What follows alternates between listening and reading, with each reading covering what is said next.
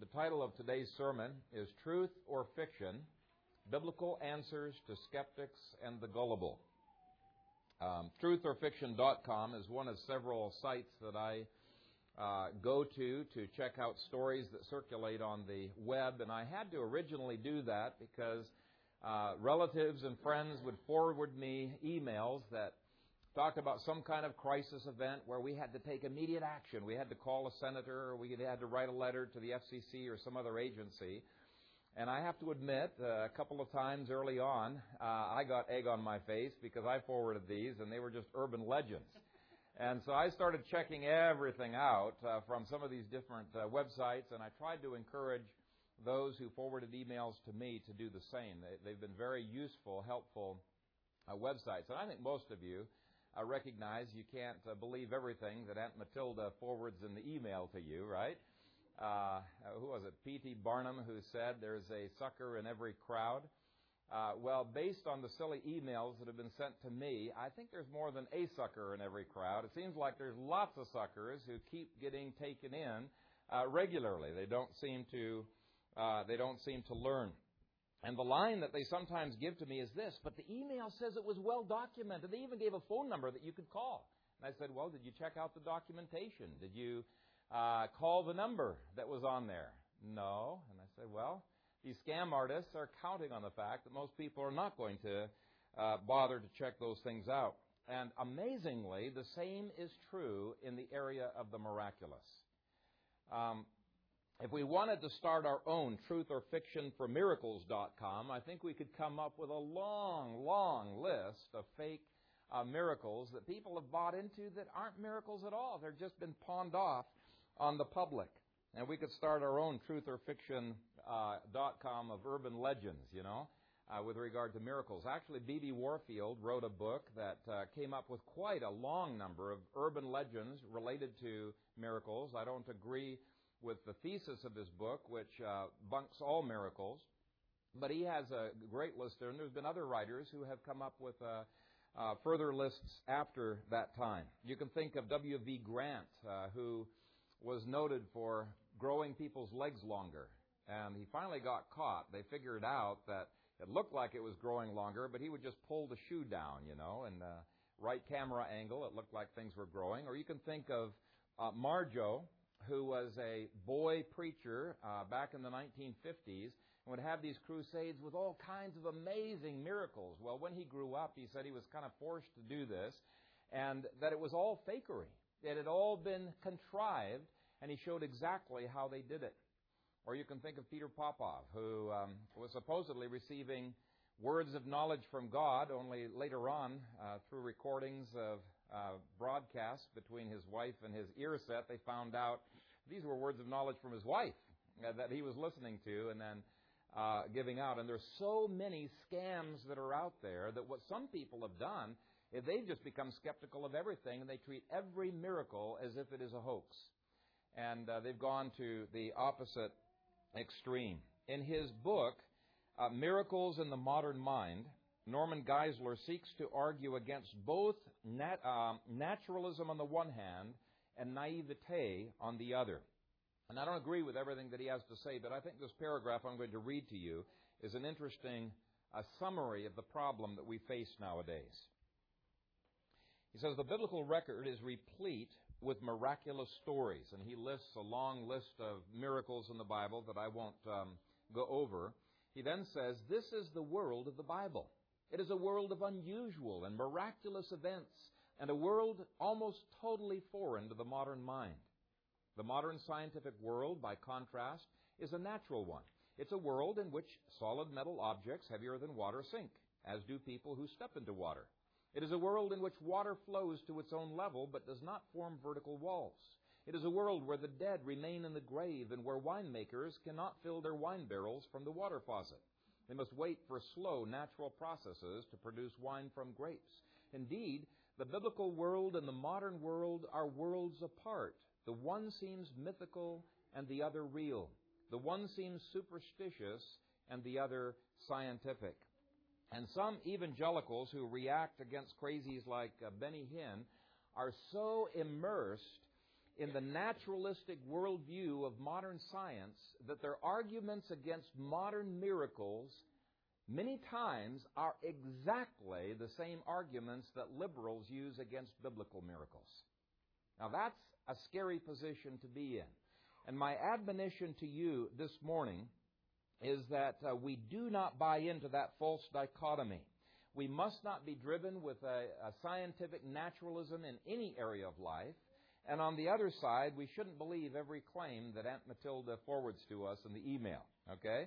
And I think the scripture gives the balance between the two in almost every passage that deals with the miraculous. Let's ask this text a number of questions that I think are being asked today. And the first question is this Are miracles staged? Another way of saying this is Are miracles fake? And I think we'd have to admit that a lot of so called miracles today are indeed staged. Uh, very carefully controlled environment. For example, we have documentation on one very well known uh, crusader uh, who uh, has every aspect of their uh, crusade choreographed down to the second, the, the mood, the tone, the music, the lighting, everything is choreographed to try to produce a psychological state uh, in people. Uh, those who come to the event who are not psychologically vulnerable, what they call, uh, they are healing, a healing risk, I think is what they call it. They don't get access to this healer. You know, they can't even get up onto the stage. And I think if we compare this passage to what happens in some of the more far out crusades today, you'll see many differences. These can actually be tests. You can form your own TruthOrFiction.com using these tests, and no one test by itself is sufficient to, to deal with all of the, the issues. But if you take them all together, I think it'll give you a body of evidence one way or the other. The first test is to examine whether the claimed miracle takes place in a carefully um, controlled environment, sort of like what magicians uh, set up. In this passage, we see that that was definitely not the case with Peter. He went to them, he went onto their turf, into their homes, and uh, the people that he was dealing with were not in a kind of controlled environment that many times happens in stadiums today. Now, this, of course, does not rule out people being healed in stadiums. Um, even some of Benny Hinn's worst critics admit that genuine healings occasionally do take place. Um, Marjoe, even though he admitted that everything that they had crafted ahead of time was a fake miracle, he said there were some healings that actually took place, even in a bizarre setting like that. When you've got 20,000 people praying for somebody's healing, you know, God once in a while maybe does answer, even in a, a, a weird setting uh, like uh, he was in. And so this test by itself is not an adequate test. It's still possible to have illusion in that kind of a setting, but it is much more difficult. It's, it's almost impossible in those kinds of settings to have the kind of mass hysteria that produces these psychological states uh, in people. In these two healings, none of the onlookers were strangers to each other. In stadiums, almost everybody's a stranger to each other. And people might say, well, what about the mass crusades that Christ had? Didn't he do healings there? But if you examine the Gospels, you will see that all of the healings Jesus did were one on one. He didn't, uh, he, he didn't do them in the typical way that uh, goes on uh, that goes on today. the second difference that I notice is that Peter healed actual individuals. Luke names them. Everyone knows that Peter is dealing with a paralytic in verse 34. Everybody knows that he's dealing with a dead person in verse 40. They know these people. It's much harder to hide a failure in that kind of a setting than it is when a, a person says, God has just healed XYZ in this congregation, but uh, nobody knows who that, that particular person may be. Let me give you just a, a little section from a transcript of one healer who describes healings taking place anonymously. And he does this to try to stir up people's faith, he says. These are from words of knowledge, according to him. A muscle condition has been healed. I give you the praise. Just now lift your hands and call upon His precious name. Dear Jesus, dear Jesus, dear Jesus. Sinuses have been healed. I give you praise. A neck injury has been healed. I give you the praise. In the audience, God is touching people right now, right here. The Lord is touching many of you in this audience, right here in this studio. I give you praise, Jesus. In your homes, many of you are being healed. Someone's shoulders have just been released from pain. Someone with a shoulder problem has just been healed. I give you praise. Now, how in the world are you going to verify that? You know? Peter dealt with individuals. Now, none of these tests are conclusive, but I think that when you take them all together, they do show they, they do point in the direction of truth or fiction. And there are a lot of true healings today that I think pass all of these tests. Notice, thirdly, that the healing was immediate. Verse 34. When Peter said to him, Aeneas, Jesus the Christ heals you. Arise and make your bed. Then he arose immediately. The same was true of Dorcas in verses 40 through 41. Now, contrast that with the statements that are sometimes made by healers who claim that a healing has taken place. They're confronted about it because people say no healing had taken place. And their response frequently is, oh, yes, a healing has taken place, but it's in seed form. What you need to do is bring this seed to maturity. And sometimes this is how they will coax thank offerings out of people because that is an expression of faith that will bring this to maturity. But they claim, no, it doesn't look like a miracle has happened. But yes, a miracle has indeed uh, happened there. Don't doubt the healing has happened. Fourth, notice that the people were actually healed, not that they just said that they were healed. Uh, what frequently happens in Word of Faith uh, movement healing services is that people are coached to have a positive confession of faith. I am healed. I can see. And um, they don't dare say otherwise because this would be a negative confession, which kills faith. And God doesn't answer negative confessions, He only answers positive confessions of faith. And so, what you see on the TV is a person who says, I've been healed. But what the TV does not see is two weeks later the crushed spirits of this person who's just the same as ever. On July 27, 2003, the Los Angeles Times reported one of thousands of similar examples that could be given.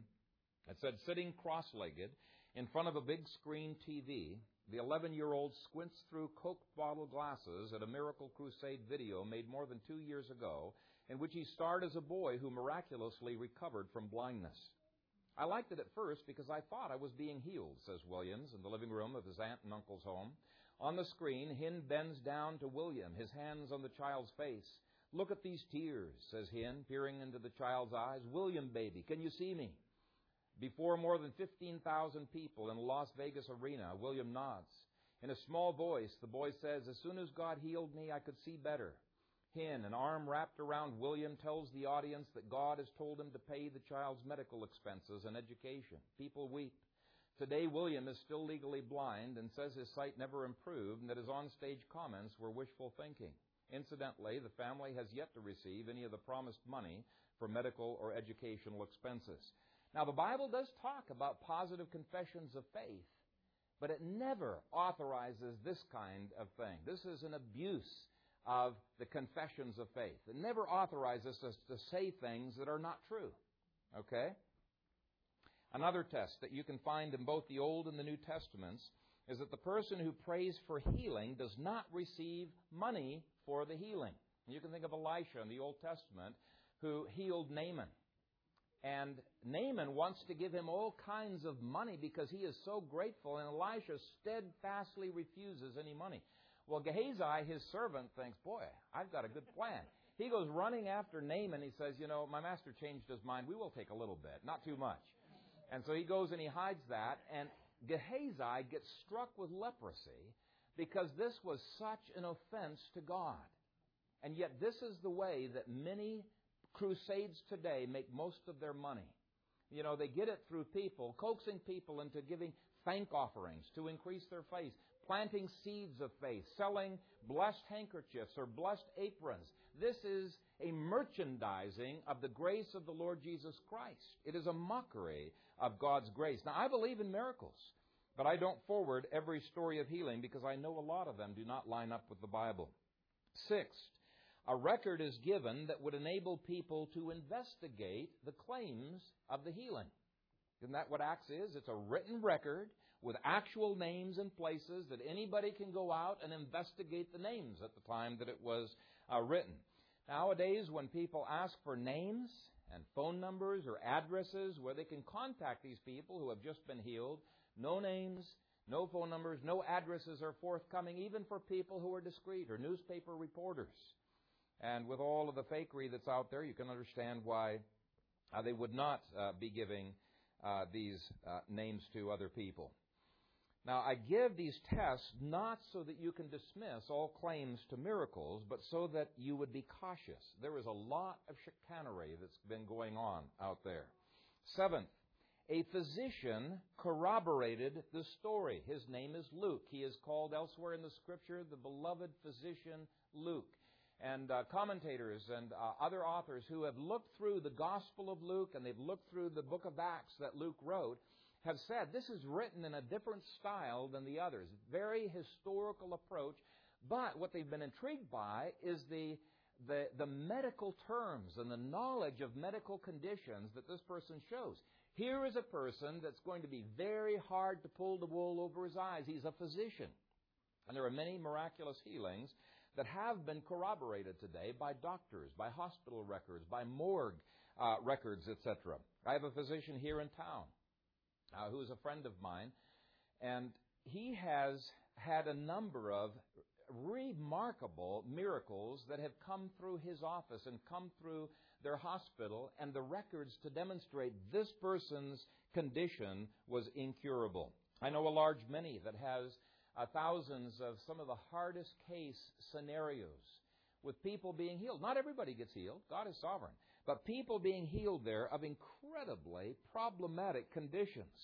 And yet, this ministry constantly tells people don't get off your medications unless the doctor tells you that you are healed. Go to the doctor, just like Jesus sent the lepers to the priest, you know, to have them verify, yes, you have been uh, cleaned of your condition. And uh, they want their ministry to be corroborated. But not all healers do. And again, because of the fakery, you can understand why they would not want to. They use excuses like this Testing this miracle would be an insult to God. It's a lack of faith. And yet, what does the Bible say? Test the spirits to see whether they are of God.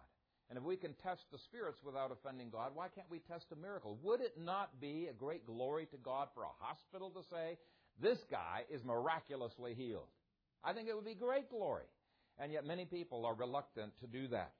And to me, that's a negative stroke on those claims to miracles. Eighth, these healings were immediately put to the test. What does verse 34 say? Peter says, Arise and make your bed. Then he arose immediately. He was tested. He was tested. And this testing of miracles was longer term because verse 35 uh, says, So all who dwelt at Lydda and Sharon saw him. They saw him. Is healing verifiable? Is it testable? Augustine, the fourth century hero of Calvinist, witnessed many remarkable miracles, including uh, a blind man being healed completely, a paralytic being restored, not just of his paralysis, but a hernia that he had, and six resurrections. Now, initially, Augustine was an incredible skeptic, but he researched, he researched, and he came to the conclusion that uh, this was indeed uh, going on. Even in his own ministry, it was happening. But he always insisted before the church is told of any miracle, you need to research it, you need to document it, it needs to be verified, and only then may the church be told about these miracles. The ministry I told you about earlier has uh, many faults, but one of their faults is not that uh, healings take place. They invite secular media to check things out. And Luke has absolutely no fears about people checking out the things that he has said. In, in um, uh, chapters 4 and 5, even the opponents of Christianity cannot deny that a miracle has happened. They can't deny it. They're right in front of them. Ninth, the people who knew the sick person were the ones who ended up believing. Now, I find that interesting because many times today, in a lot of so called healing crusades, the people who know the ones who have been quote unquote healed are the ones many times who are the sharpest critics who have become the biggest cynics about healing ministry. And it's the people who don't have the foggiest notion who's just climbed up onto the, the stage who have become the big believers, you know, in this ministry. Look what's happened. Look, what's ha- look, look at what has happened to these people. When you talk to the relatives and the friends of a person who has been healed, and they believe he's been healed, and their lives have been transformed, then there is an indication maybe something has happened here. Let me just give you an example of how you can apply this test.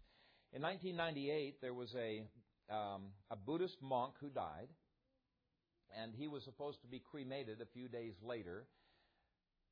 By the time that the claim to his resurrection happened, they said his body was already stinking, beginning to decompose. But the claim was he rose from the dead, and he claimed that he had been in hell and that uh, Buddha and others uh, of the monks were already burning in hell, and that Jesus was the only answer. They needed to believe in Jesus. Now, that would be a story that I would be pretty skeptical of. But a ministry that works in Myanmar went and investigated. And they found there was 300 monks who had become Christians as a result of this man's testimony. He had his testimony on tape, and they've been distributing it all throughout Myanmar. And the uh, Myanmar Buddhist authorities were very, very um, uh, upset about this.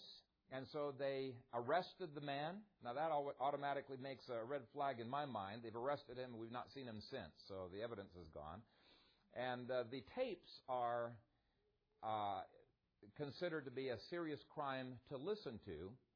But here would be a test. If there were people who knew him the best, who were absolutely convinced that this man was raised from the dead, it would be at least one test that would indicate maybe something has gone here, gone on here that was a miracle. Now there are other tests that could and should be applied to a story like this before you go ahead and believe it. But when people who know the individual very well themselves are themselves convinced, it's much better than to have a third hand report about third hand people believing. Tenth, Peter sticks around long enough to have to live with the results. Verse 43 says, So it was that he stayed many days in Joppa with Simon, a tanner. If the two healings were a fakery, because of how close the, they, these towns were, he probably would have been run out of town.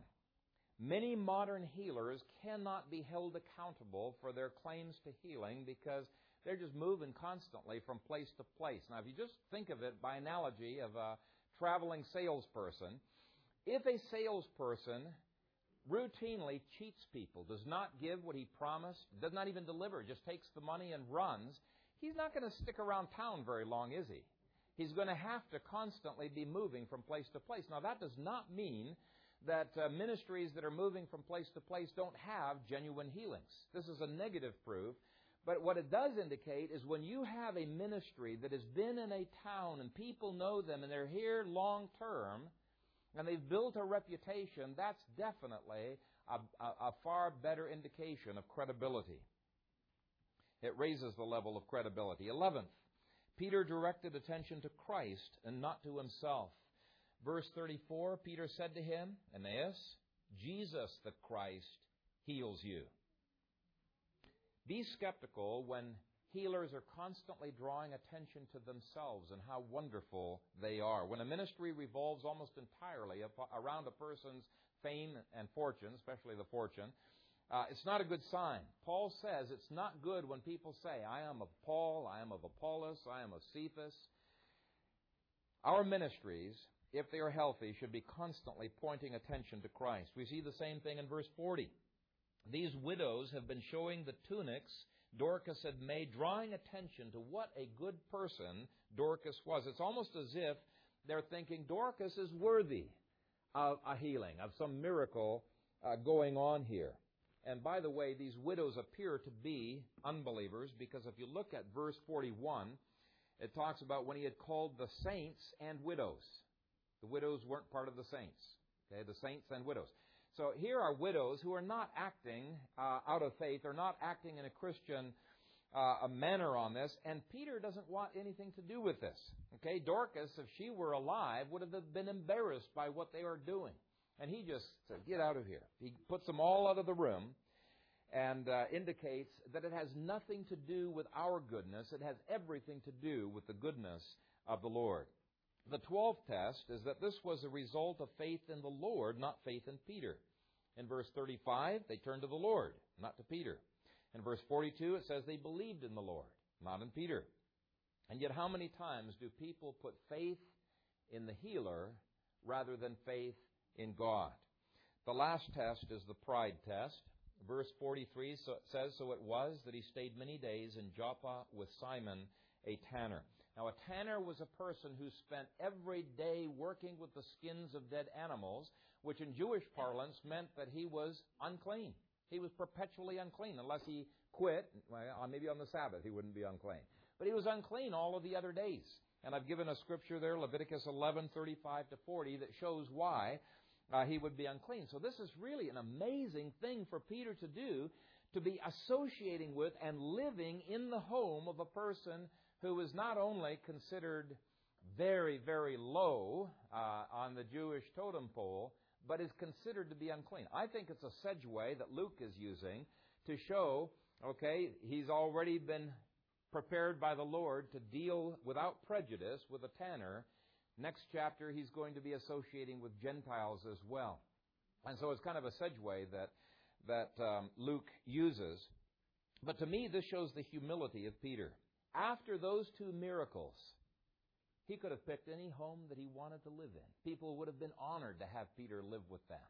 And maybe kiss their babies and uh, work with the, the sick that were in their home. And yet he chose not to do so. I think Peter was making a statement, uh, staying in this home for such a long time. And the statement was the need for each of us to have humility. This is in such stark contrast to the empire building and the ego lifting that goes on in many self proclaimed healing ministries. Some of these ministries just reek with pride. Absolutely reek. The larger than life posters, the puff pieces, the $3,000 suits, and so many other things point to a lack of humility or modesty. And so those are 13 tests by which you can evaluate claims to healing. Now, if you don't like an odd number, you can throw another one in there that this was not the only ministry that Peter engaged in. He was engaged in all kinds of things. You do not see, like you do today, people who just specialize. This is a healing ministry. You don't see that in the New Testament. And if you don't like uh, even numbers, then you can have a, a, a 15th uh, principle in there. He didn't yell at God, and he didn't command God to do things. It just flabbergasts me to hear pastors, even here in Omaha, who yell and shout at God and command Him to do things. And they've got a justification. There, there is one mistranslation in the King James Version that seems as if it says it's commanding God. But this is blasphemy. Absolute blasphemy. So there's 15 if you want uh, 15 tests that you can use. With that as a background, let's very quickly skim through the passage verse by verse, and let's look at the other questions of skeptics from today. Second major question is Can a paralytic be healed? The way this is sometimes worded is this way. I've seen people healed of headaches. I've seen people healed of backaches, because those can be psychologically explained away, but I've never seen a person grow a leg back. I've never seen a paralytic healed. I've never seen a dead person raised from the dead. And so that's the, the way that they phrase it. And many times these people don't believe in miracles at all. Obviously, we evangelicals don't have that choice. Uh, Bible talks about miracles. We see the tool of healing in verse 32. It was Peter. He was given the gift of healing, but Peter sees himself as only a tool. God is the ultimate healer. Then in verse 33, we see the problem. There he found a certain man named Aeneas who had been bedridden eight years and was paralyzed. And so, man, there's a great test of whether a real miracle has happened. You know, you don't often see, I don't think you ever see, paralytics getting off of their bed instantly. That's not something that the placebo effect has had very much success with, right? Is getting paralytics healed. And so this is really an amazing problem that he's confronted with, the solution is given in verse 34. Peter said to him, Aeneas, Jesus the Christ heals you. Arise and make your bed. Then he arose immediately. This cannot be explained away in terms of placebo effect or any other effect that you might want to think of. And so we evangelicals, we do not question the presence of miracles in the Bible. What we have done many times is we have questioned the presence of miracles since 70 AD. Well, I've read a lot in the church fathers, and I can assure you there has not been a single age since the time of the apostles when there have not been miracles reported commonly by the church fathers. Or if you want a careful historian who has tried to work very hard to separate fact from fiction, um, you can read Venerable Bede's Ecclesiastical History, written in AD 731. Still in print. You can purchase it from the bookstore. Can God heal paralytics? Well, obviously, yes. He did it in the Bible. Can God heal paralytics today? Well, the church fathers definitely thought so. I think Norman Geisler worded it quite well when he said, If there is a God who can act, then there can be acts of God. The only way to show that miracles are impossible is to disprove the existence of God. Now, some people have tried to do it by saying miracles are exclusively tied to the apostles. And yet, the book of Acts unashamedly connects miracles with non apostles, like Ananias in verse 18. Others have tried to connect miracles just to the first century. And yet Jesus said, Lo, I am with you always, even to the end of the age. But Jesus who healed this uh, paralytic here is the Jesus who continues to be with us. Unless the Scripture clearly says that something has stopped, we should assume it continues on the way the Bible describes it. And there are a number of testimonies to paralytics being healed in history. I think I mentioned that Augustine uh, names one who was healed both of his paralysis and a hernia that he had at the same time, at baptism of all times. That was an interesting uh, miracle. One objection that is often offered is this. Okay, if healings are around, how come we don't have these healers going through the hospital wards and emptying the hospitals? And I would say for the same reason that Jesus didn't heal everybody that was around. In Acts chapter 3, there was a lame person who every day of his life had been laid at that temple to beg for alms. And Jesus could not have gone into that temple without noticing this beggar, and yet he was not healed. God wanted him healed in Acts chapter 3. Peter didn't heal everybody. Paul didn't heal everybody. He couldn't even heal his close friends. Uh, he didn't even uh, get healing for something that he had in his own life. God is totally sovereign as to when and where He will heal. And for healers to command God to heal is blasphemy. We can no more empty hospitals than we can ensure that everybody we preach to is going to be saved. We're going to look at verses 36 through 37 under point 5, but it is clear that Dorcas was a godly lady, and yet she gets sick in verse 7 and then died. Sickness and death are a part of God's plan and you cannot stay alive one second longer than God has determined. One reason why hospital wards are not being emptied is that it's not God's will for everybody in sight to be healed. Now, this is a legitimate question to ask those people who believe that it is everybody's right to be healed of all diseases, and you're lacking faith that there are uh, no uh, diseases that are healed. You could ask them, well, why don't you go into the hospital and heal everyone? I think it's legitimate for them but not in terms of miracles in general. Now, verse 35 brings up a totally different question that many people have been skeptical about. And the question is can a genuine people movement happen? A people movement is a phenomenon that's been happening all over the world where an entire tribe comes to Christ. Every man, woman, and child. And there have been a lot of evangelicals who have expressed skepticism. They said, man, there is no way that everybody in that tribe could really be a Christian. Surely some of them have just been going along with the crowd. They're just fake believers. And some of these evangelicals have taken the time to go and travel to that tribe and interview hundreds and thousands of people, and they've reluctantly come back and they said, I was a skeptic, but these people appear to be genuinely converted. Now, for a Calvinist, that should not be a problem. It is no more difficult for God to convert an entire tribe than it is for Him to convert one individual. Both of them are equal miracles, aren't they, in a sense, because the man's heart is so depraved. There's a blindness uh, that is upon it. Did God not convert exactly or promise to convert exactly, depending on your eschatology, 144,000 in the book of Revelation, 12,000 from each of the 12 tribes of Israel? How come such an exact number? It just speaks about the sovereignty of God in election. And this verse is quite clear. It says, So all who dwelt at Lydda and Sharon saw him and turned to the Lord. Now, some commentaries say we shouldn't push the word all so much because it could be hyperbole. It could be that it means all without distinction, not all without exception. And it's true, the scripture does use the term all in that way elsewhere. The question is, does Luke use the term all in that way? Luke writes quite differently from the other Gospels. He's writing as a historian and has a, a, methodology. And if you look at verse 42, if it was hyperbole, then why does he not use it in verse 42? And verse 42 uses the word many, and many believed on the Lord. In the next chapter, he uses the word some, which indicates less than many. In other places, he gives exact numbers of how many people have been converted. Uh, Luke is known to be a very careful historian, and he writes as a, as a historian. So when there's this contrast in verse 25, all who dwelt versus many became believers in verse uh, 42, to me it indicates a genuine people movement has happened here. This was not unprecedented. The entire city of Nineveh repented and became believers, and according to Jesus, it was a genuine conversion.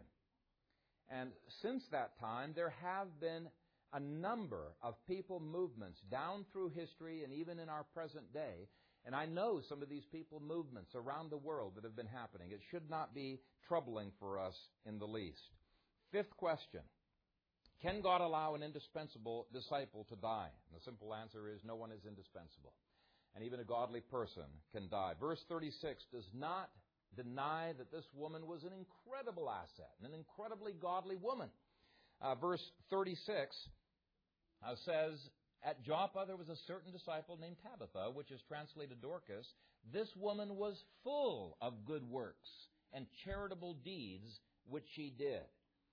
God doesn't answer the problem of evil by saying that bad things can't happen to good people. Instead, what he does is he says, God causes all things to work together for the good of those who love God and for His glory.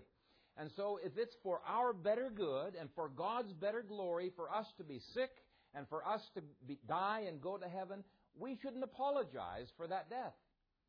God is glorified. We should not go overboard on the issue of healing and expect that it is God's will for everyone to be healed. And I know people uh, who believe that you can expect just as much healing as you can for forgiveness of sin. Uh, that it is God's will for everyone to be healed. That is just wrong. But verse 37 says, without any embarrassment, but it happened in those days, she became sick and died. When they had washed her, they laid her in an upper room. Sickness happens by God's will.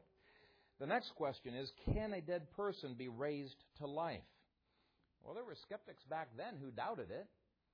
Acts 26, verse 8, has Paul asking Herod Agrippa, Why should it be thought an incredible thing by you that God raises the dead? The word incredible means not believable. Why should it be thought not believable? Paul thought it was believable. Uh, nor, uh, the, the, the, nor did the disciples think it's unbelievable. Verse 38 says, And since Lydda was near Joppa, and the disciples had heard that Peter was there, they sent two men to him, imploring him not to delay in coming to them. Why the urgency if they didn't think something could be done? The next verse shows Peter thought that it could happen. Uh, then Peter arose and went with them. When he had come, they brought him to the upper room, and all the widows stood by him weeping, showing the tunics and garments which Dorcas had made while she was with them.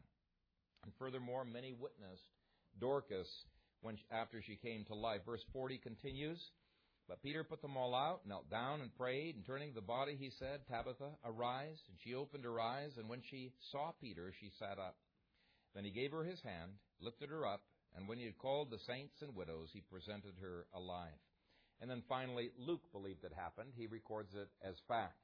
But for some reason, some modern evangelicals uh, have a hard time believing the numerous reports of resurrections in our own day. In fact, I'm sure that I will lose some credibility in the eyes of some people when I see there's no reason to believe that God could not bring a person back to life today. If you examine these modern reports of resurrections, it is true. Some cannot be verified. And so I just leave it on the back burner. I don't know if it happened or didn't happen. But there are some of these that meet all of the tests that we have talked about earlier concerning miracles. They've passed all of them. There are sworn affidavits by doctors and morgues and witnesses, and yet people will still insist it's either a hoax or the person hadn't died in the first place. It's impossible for a person to come back to life.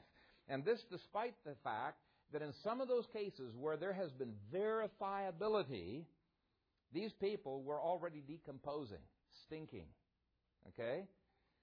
All I can say to such skeptics is that Augustine started out as a major skeptic, and when reports of miracles began coming in during a time of revival, they began coming in left and right. He went out to examine, maybe to shut things down, and he carefully investigated, became convinced, recorded the miracles, including six people raised from the dead. He began seeing miracles happening in his own ministry, and numerous other church fathers have said the same. Irenaeus, in 189 AD, claimed that numerous people have been raised from the dead since the time of the apostles.